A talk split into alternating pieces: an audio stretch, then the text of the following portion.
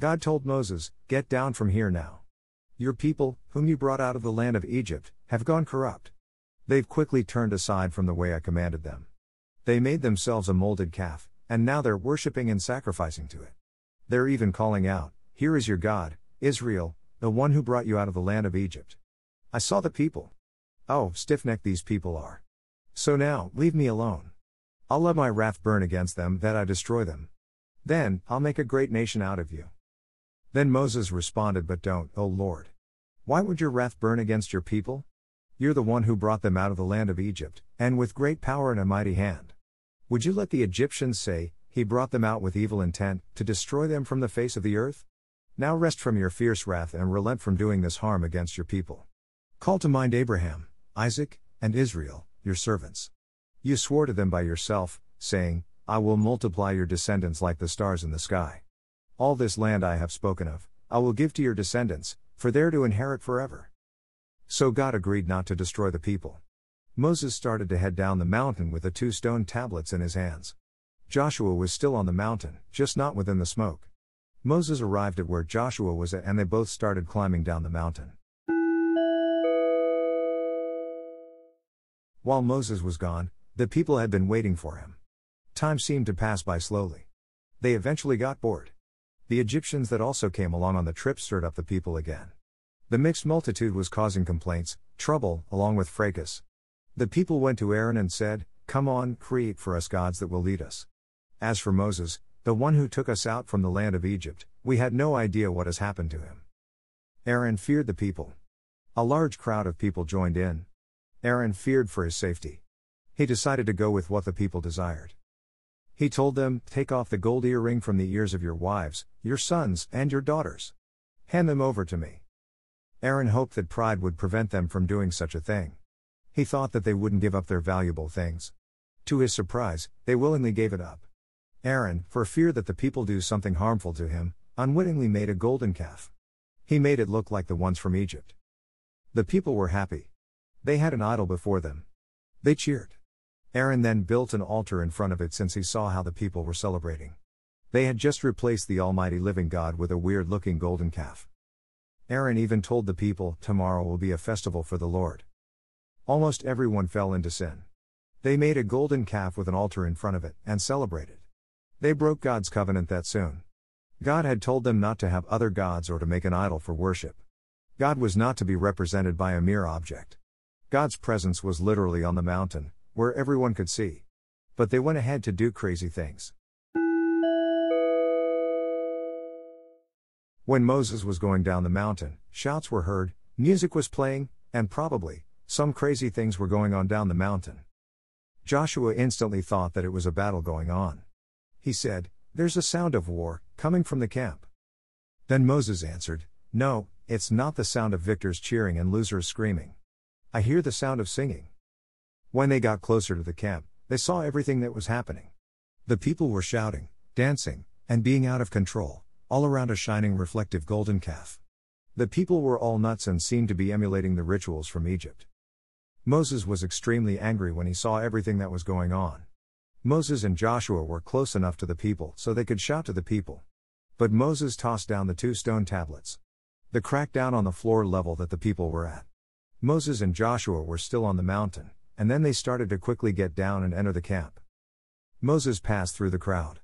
He took the calf and burned it, then he grounded it to powder. He tossed it into the water and forced the people to drink it. Moses summoned his brother Aaron for an explanation. What did these people do to you, that you brought so big of a sin on them? Aaron told Moses, Please don't get angry, you already know how the people are set into doing evil. They went to me and demanded, Make a God for us, for it to lead us. We have no clue about what happened to Moses, the one who lead us out of Egypt. So I told the people, anyone who has gold, break it off. They gave it to me. Then I tossed it into the fire. Then, pop. A golden calf. Just. Showed up in the flames. Moses saw how the people were uncontrollable. Aaron had let them go out of their minds into doing nothing else but crazy, preposterous things. Moses went to the entrance of the camp and shouted to the people, Who's on the Lord's side?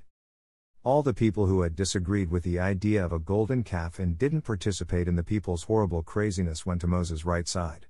The people who joined in the ridiculousness, but repented that they've done such a thing, went to Moses' left. A multitude of people went to Moses.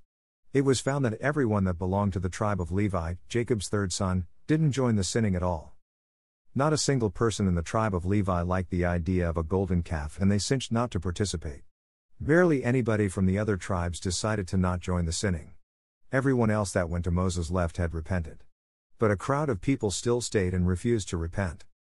Moses ordered the Levites to take swords and kill everyone that was still in the camp, refusing to repent. The order was executed, leaving around 3,000 men dead. The next day, Moses told the people, You've committed a great sin. But now, I'm going up to the Lord. Maybe I can make atonement for your sin. Moses went up the mountain and spoke to God. I beg you, O Lord God, these people did commit a great sin, he said. They made themselves a god of gold. But now, if you will forgive their sin. But I pray you, if not, then blot me out of your book which you have written. God answered, No. It's the one who sins against me whose name I will blot from my book. Go down now. Lead the people to the place I've spoken to you about.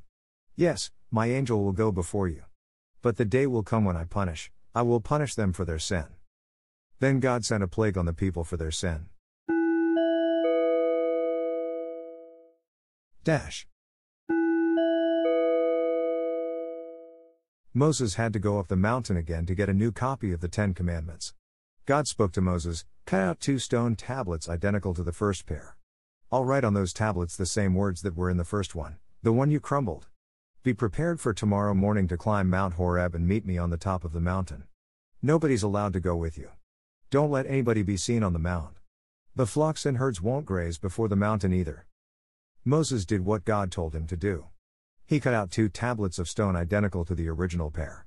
Moses went up the mountain and God met him there in a cloud, saying, The Lord, the Lord God, compassionate, gracious, not quickly riled, keeping mercy for thousands, forgiving iniquities, breaches, and sins.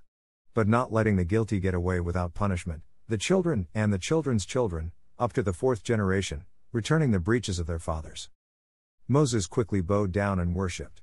Then Moses spoke, If now I found compassion in your sight, O Lord, let my Lord go with us. Because we're an adamant people. Forgive our iniquity and sin, and take us for your inheritance. Look, I'm going to make a covenant in front of all your people. I'll do wonders such as had never been done on all the earth before, neither had been done in any country before.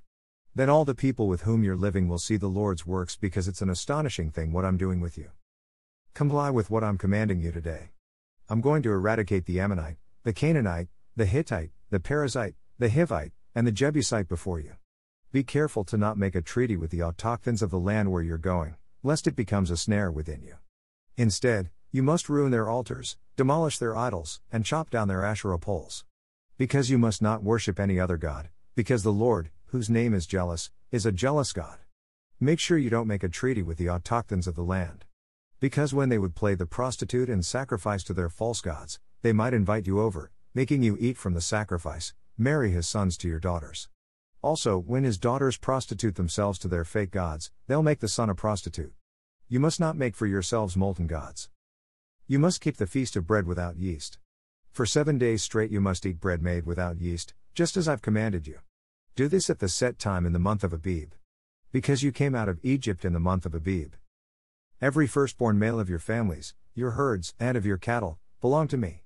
The donkey's firstborn will be redeemed with a lamb. If you don't redeem the donkey, then you must breach its neck. Every firstborn of your sons must be redeemed but none will appear to me with nothing. You'll work for six days, and on the seventh day, you'll rest. Even if it's cultivating and harvest season, you're to rest. You'll observe the festival of weeks, the festival of the wheat harvest's first fruits, and the festival of the ingathering at the year's end. All your men must appear before the Lord God do Israel three times a year. Because I'll dislodge the nations before you and expand your borders. Neither will anyone begrudge your territory when you go up to appear before the Lord your God three times a year. You won't offer the blood of my sacrifice with yeast. You won't leave the Passover sacrifice until the morning. The first fruits of your land must be brought to the Lord your God's house. You won't boil a young goat in its mother's milk. Jot down these words, because in accordance with these words I've made a covenant with you and Israel.